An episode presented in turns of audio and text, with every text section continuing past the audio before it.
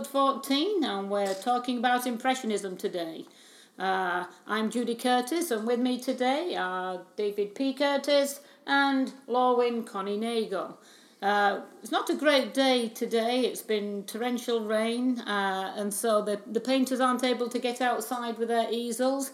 So we've got our cups of coffee and our little snacks, and we're gathered around the microphone to just talk about art and some of the things that really interest us.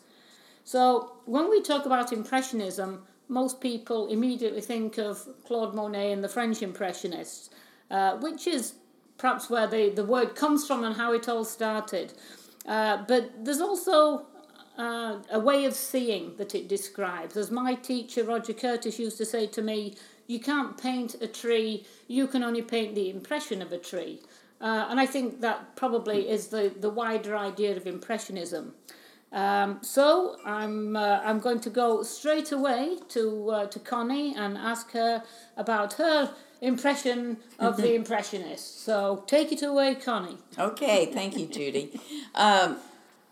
Well, I think that the Impressionists that I've been most interested in are Monet and Renoir, because their work has been based on color, and I've been really so focused on color theories over the past 4 months.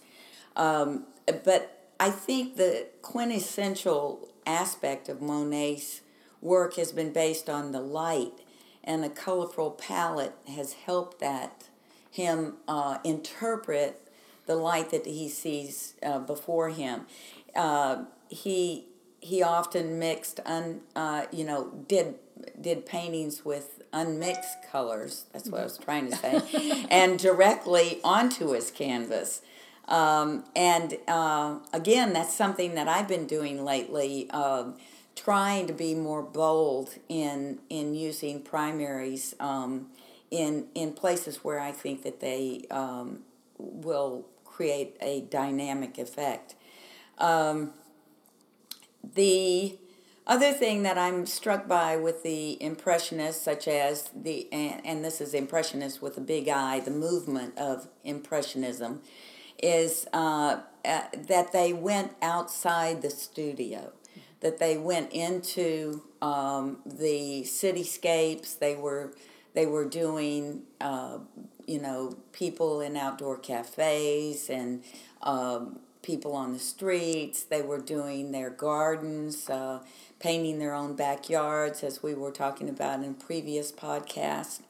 They were painting different aspects of weather conditions, lighting conditions. They may do, like the other thing that was very interesting with Monet is that he used, he did Rouen Cathedral, and he did it in all these different weather conditions, plus all these different seasons, and realized that you could have something that's as permanent as the west side of the cathedral, and that entrance could look different in all these different conditions, weather conditions. So all these things are aspects of what we define now as Impressionism. Mm-hmm. Yeah, it's interesting you talk about Monet doing Rouen Cathedral, because Harold Rotenberg, in the show that's just finished at the Cape Ann Museum, he had 4 or 5 different sketches that were like urban New York cityscapes that were done presumably from a studio window or something like that, but they were all done at different times of the day, and that's what it reminded me of was the Monet, just because it's the same subject, but at different times of the day it looks totally different, and these were pretty abstract, but they were kind of pleasing. And as David mentioned, you could look at those and you could almost think of towering rock structures in the desert, because you look into them and you can see your own fantasy landscape kind of thing. Yeah, so. I think the other thing that I was struck by with the Impressionists is that they, instead of using the chiaroscuro or light and dark contrast, they were looking at warm and cool. Yeah. So they were seeing the sky as blue, cool, against a sunlit landscape, and all those warm colors in the grass and all of that was very different from the studio painters. Oh, yeah, yeah. So, David, you've been very quiet over there, so I have a question for you just before you go on your own rabbit trail, is would you class John Constable, the great English painter, as one of the first Impressionists? He was going outdoors painting. That's true. If an Impressionist is only an Impressionist because he goes outdoors and sets up outdoors in a landscape and does a landscape, is that the definition of Impressionism? I think it's part of it. Constable certainly hints at some things that look more Impressionistic. I think Constable's paintings that he did do out of doors certainly has that quality of freshness that his studio pieces didn't have. And I think some of the French Impressionists were inspired by his look out of doors and his freshness. He did little pochades, small little canvases on location, such as his famous piece, The Hay Wain, I believe. He did several little sketches. I think he even wrote to his brother to draw a picture of this certain type of wagon that would have been used, and he put that in his picture. And so, no photographs, but pictures by his brother, images of his brothers. Certainly, I think being out of doors is part of the idea of capturing, as Connie said, the fresh impression of what you see in nature. Yeah, because he did some beautiful sky pieces that were literally just sketches. Right, and that was inspired a lot of outdoor. But I think Impressionism includes all these things, and I think it's kind of interesting why it comes about. I think the good definition would be it's an individual's or an artist's expression of an impression.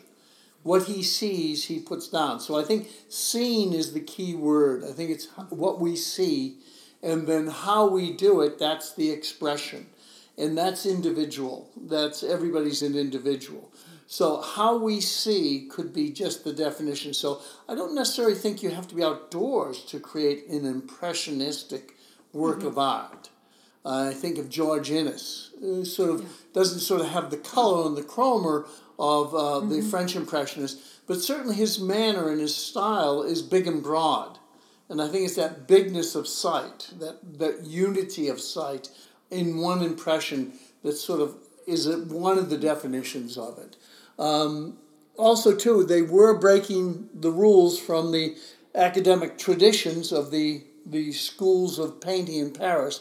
So the Impressionists get a little bit more of credit for creating this idea of Impressionism. But I think Impressionism, we find it popping up in the Russian schools. So it might be one of those things that is you talk about the collective unconscious, that even though you don't have a direct relation to something, it arrives in your brain to execute and to paint that way. And we see it with the difference between, say, Shishkin and Levitan in the Russian school. Levitan being more of the on-site and impressionistic. Shishkin a little bit later he does go out of doors, but probably works mostly indoors and refines things a lot. And I think that's true that sometimes it's the moment you're capturing as an impressionist. Yeah, what, like direct painting? It's the direct painting, and you bring up that word, alla prima. You really think of people like Sargent and Sorolla and Zorn, who I think were deemed impressionists as well, but certainly didn't have that small little pointillist style that the French came up with. The broken color, or some people call it rice strokes, or little dots and dabs of color. And it's a very true method. I mean, I think you can do a lot with that method of broken color. And execute a painting with that. But I think that fell out of fashion, I think, in the 30s, so pointillist wasn't as strong as what Sargent was doing with the bigger, broader brushstrokes. Yeah. I was also reading about Pissarro was really a true impressionist and bought into the school and was really involved in the movement of impressionism and did these terrific pieces, outdoor pieces of people gathering you know, hay and all sorts of stuff like that. And then got on board, apparently, in this commentary that I was reading, with the pointillism, but wasn't successful at it, and then moved back into the other more pure impressionistic style. So it's a technique. Yeah, I was also going to mention something about the American impressionist Whistler. You know, that I think in some ways you can, he took, he seemed to absorb lessons about Japanese prints, and then instead of imitating them, he interpreted those and then used them in landscapes that became very impressionistic of London and things like that. And so I think that there are all kinds of ways in which we can approach impressionism, you know, and it doesn't have to be in these, each person has a different take on it. Well, I think so. And if there is that difference, I think Judy mentioned capital I Impressionism, which is the name of that particular group that showed together for many years and had many shows together. Can we name all of the Impressionists, the French Impressionists? Well, I know there was Sisley. Actually, he's English, but and then Pissarro, Monet, Renoir, Manet, Degas. Manet, Monet? Yeah, the Manet, Monet. Without the Degas. What about Our Lady? Oh, yes, and Berthe Morisot. Yeah. Berthe Morisot, yeah. She was very much in that group. And in some ways, looking at her work, I think she was in that style and in that group. Yeah. Was the most successful at the thought. I don't really see Degas as that impressionist that in the definition. And when they all hung together, they must have all looked very different. So to say there was one group painting one way, I don't think necessarily is ever been true. It's just, I think sometimes the art historian enjoys it because it's a way of grouping painters together. Yeah, it is, and that's the whole idea of categorizing art. I don't think artists want to be pigeonholed as, well, they're a marine painter, a landscape painter, a portraitist, because that means as soon as they try to step outside of that box, people don't like it because, well, you know, you're supposed to be over here doing this, not over there doing that. Mm-hmm. So that brings me to an idea about, you know, from Charles Hawthorne, who would tell his students, realise the value of putting down your first impression quickly, which is a way of, you know, getting back to the idea of a way of seeing. It's not so much a way of painting it, but get that big picture down. Which is nothing to do with the French Impressionists. So when you talk about, as you say, capital I Impressionists, it's a particular group, and then you get people from every other country who are just doing Impressionist paintings, an impression of what they see. What was it, an expression, an impression of a visual expression? It's an individual's expression of an individual of his own impression. In other words, it's still something you see, and I think that's the essence of what Impressionism is. It's, I think, if you were to say just the pure, what the dictionary says an impression is, it's something you see. It makes an impression on you. I knew it was close. I was sensing, too, that Impressionism has a lot to do with being outdoors and getting a sense of the atmosphere. Right. That you don't get that in a studio and in something that is very orchestrated and set up in a still life and with all the lighting and so forth. People like Winslow Homer could do a roaring seascape in the studio, and he would capture those elements of nature, you might say, but in atmosphere. And I think, so I think there's that quality. I think the big difference might be, technical-wise, if you were to separate the luminous, and there's certainly a bigger school nowadays, too, of the new luminous, in relation to Impressionism, I think you might say there's a difference there.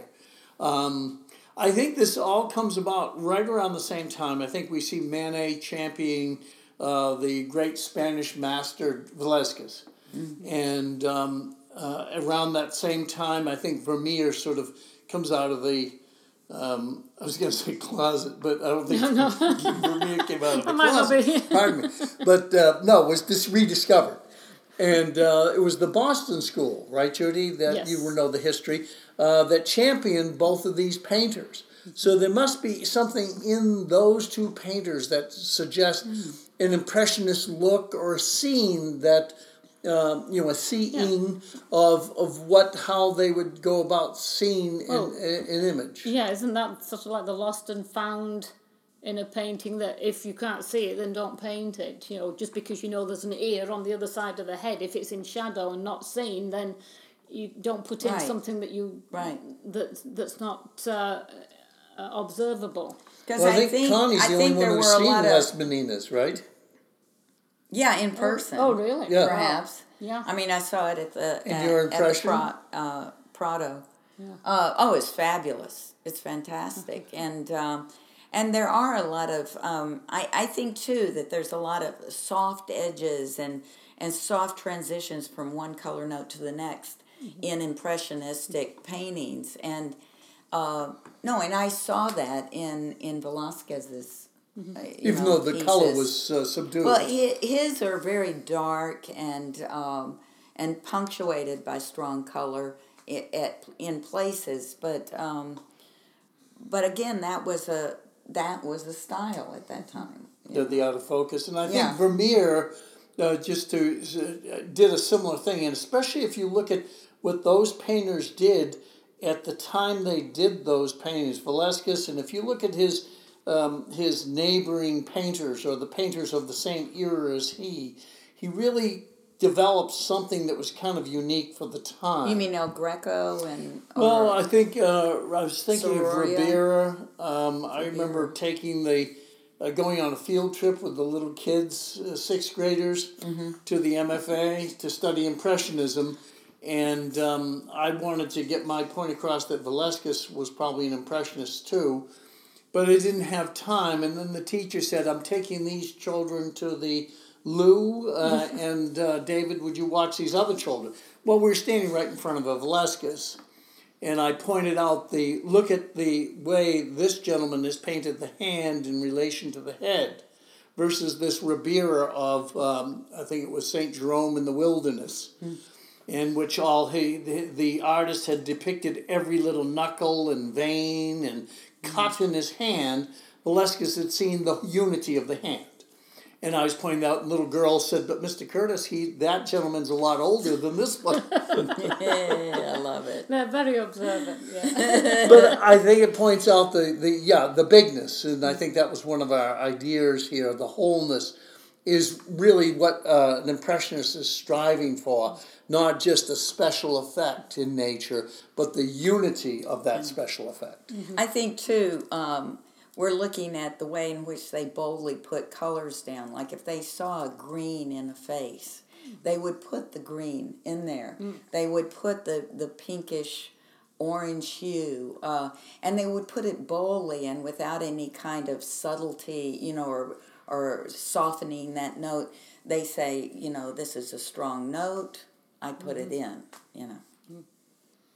So, but that brings up, I brought up Vermeer and Velazquez in the Boston School. So Impressionism arrives in America, Judy. Mm-hmm. You're the historian. Can you enlighten us a little bit more about that? No, just because I'm old doesn't mean I'm a historian. I was going to sort of move into that. So we talk about the French Impressionists, and there were a lot of as that was coming to the fore in Paris, there were a lot of American art students who were studying at the academies, and they were sort of fascinated by this idea of these French Impressionists going out with these very high-key palettes and the effects they were getting. So when they returned to America, a lot of them began teaching, like Benson and Tarbell, Paxton. They were, in the Boston area, the museum school, so they're influencing another generation of artists with their ideas. And because they were practicing artists, it was easy for would-be artist students to understand where they were coming from, rather than some administrator coming along and saying, well, you've got to do it like this because it says so in the book. So these artists began doing these a way of painting with this sort of higher key colour and these lost and found edges. But they also were going outdoors, particularly in the summer. There were so many summer schools around the New England that these students would then go outdoors and paint, and many of them came up to Cape Ann. We know that, you know, Gloucester, Rockport had a huge contingency of artists, and their students would just follow them up there. And there was so much material to paint around the harbours and the fishing fleets. There was something to paint right outside the door, which meant you didn't have to carry heavy oil painting equipment a distance. You could just set up as soon as you stepped outside. So there were a lot of things that created these artist colonies on Cape Ann, and probably down in Provincetown and up in Algonquin.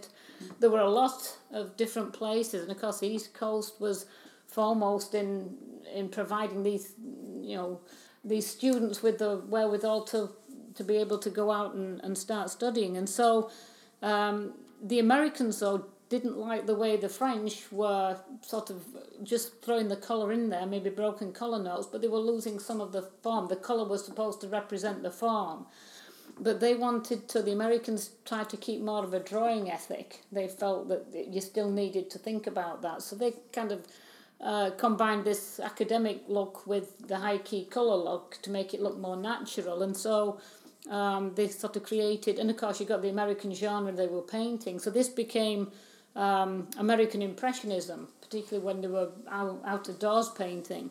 And I think that's this country's prime contribution to the art world, because art in Europe and the Far East and all over, it had been around for years, even before America was discovered. So there was so much that painters were already doing at that time, so that when America came along, they were copying a lot of what they were doing in Europe. They would always go to study in Europe until late 1800s, when suddenly these American students were coming back and bringing their ideas back with them, and then suddenly America had its own sort of basis for painting. But this was sort of unknown, wasn't it? I mean, the first book I ever saw about Impressionism didn't come out until the 70s, American Impressionism. Up until then, Impressionism was only associated with that group of French painters. Yeah. It took a long time for... William Goetz? William Goetz. One of the American Impressionists. Some of the first understanding that these Americans were very good, if not great, Impressionists. Yeah, you could probably buy an American Impressionist painting for a very reasonable price. You know, back in the 70s, 80s, they'd probably brought up all the French Impressionist paintings, and then when there weren't any more available, okay, we'll have to look for the Americans and see what they're doing. And then they came to the fore because they were very highly skilled painters. And the kind of work they were doing and the subjects they were choosing, I think, resonated with the American public.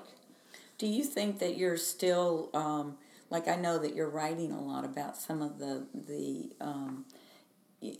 current American painters that have recently died. And do you think that it's still developing? That we're still seeing a kind of maybe almost a renaissance or a revival of looking at American Impressionism? Well, I think people like me and people like you and David are trying to create that feeling that there's still a lot more to discover. You've got to keep these artists in the public eye. It's sad, yes, when you look around, there's a lot of artists I knew when I first came over here who are no longer with us, and I'm writing books about deceased artists, and I knew some of these people. So it makes you really think that you've got to get as much information down. All artists should create some kind of record of their work, where they've been, what they've done, what they think.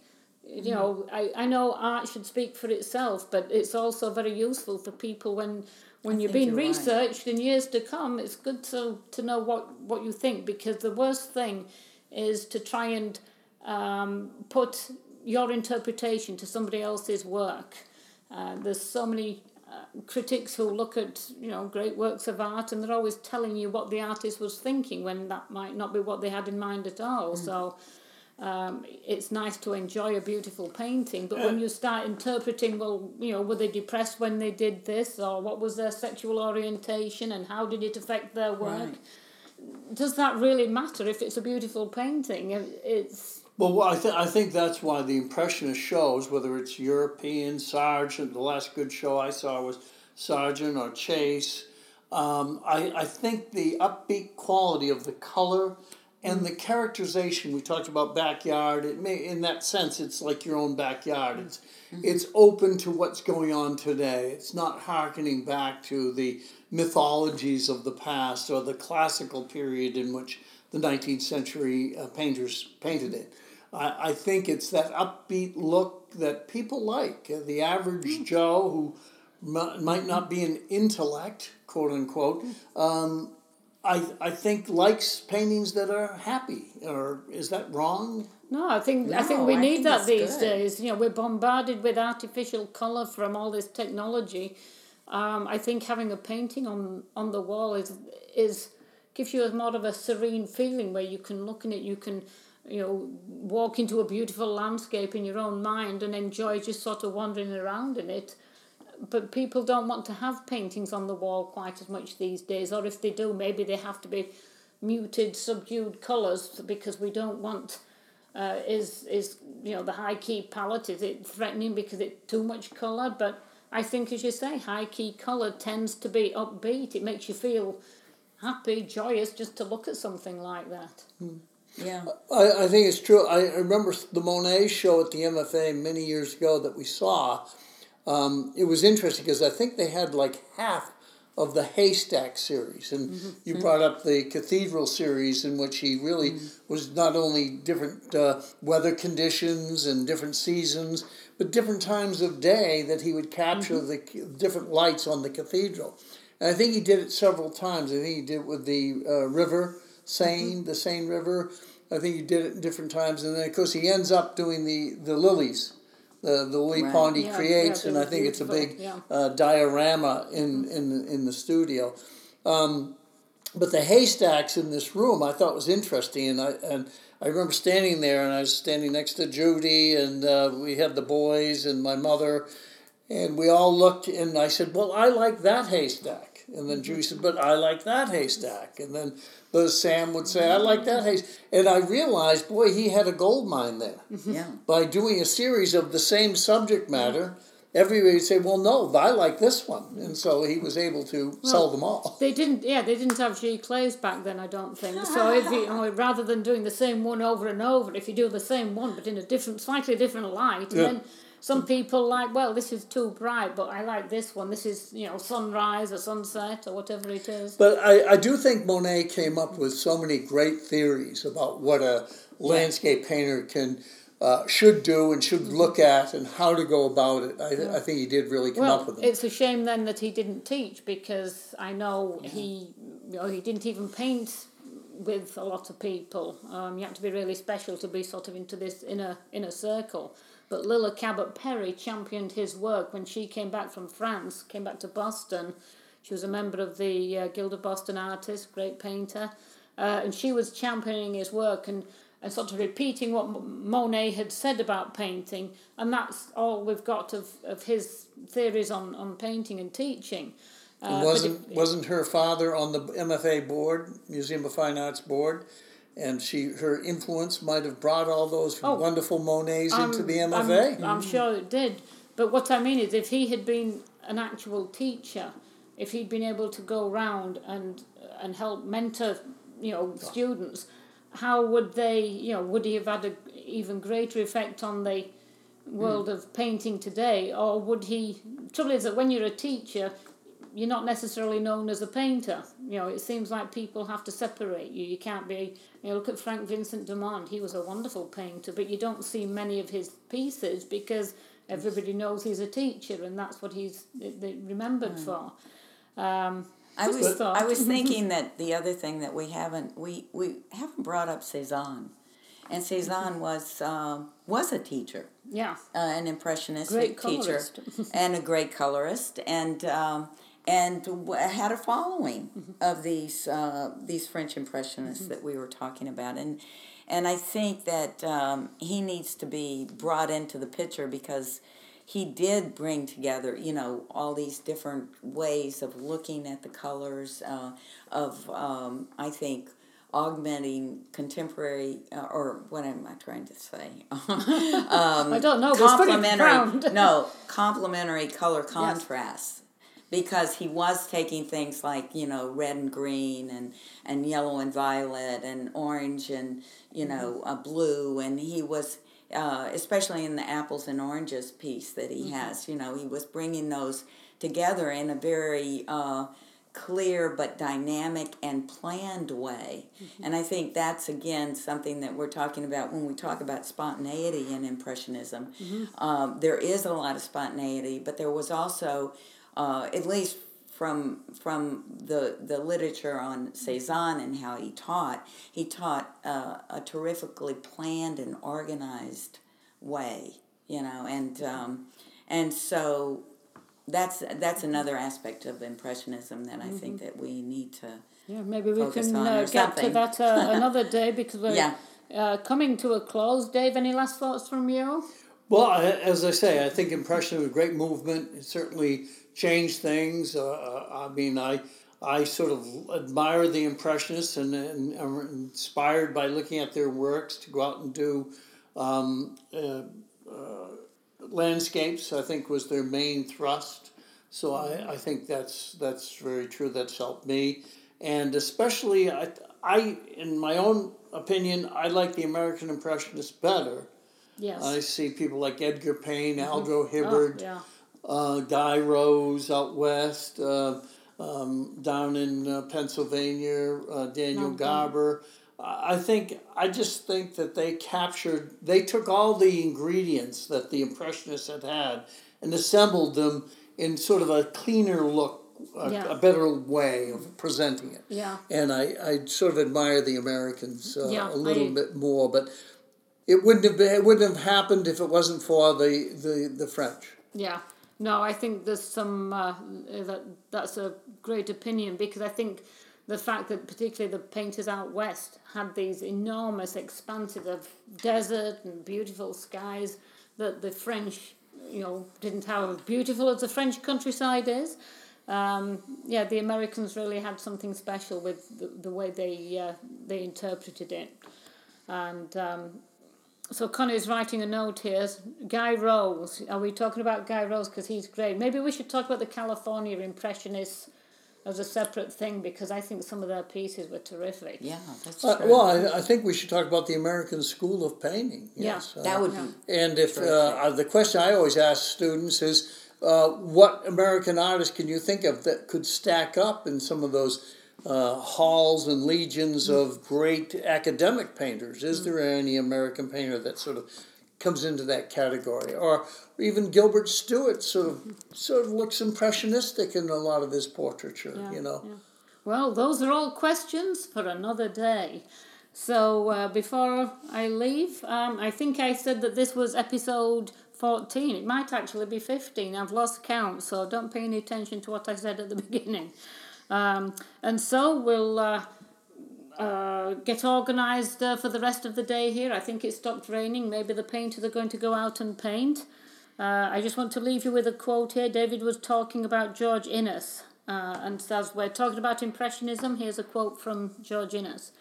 "We are all the subjects of impressions, and some of us seek to convey the impressions to others. In the art of communicating impressions lies the power of generalizing without losing the logical connection of parts to the whole, which satisfies the mind." Isn't that wonderful that people could express themselves like that years ago? These days I find it very hard to put two words together. What happened to us? Exactly, what happened to us? And so we'll leave you with that thought. It's goodbye from me and it's goodbye from them. And we'll see you next week.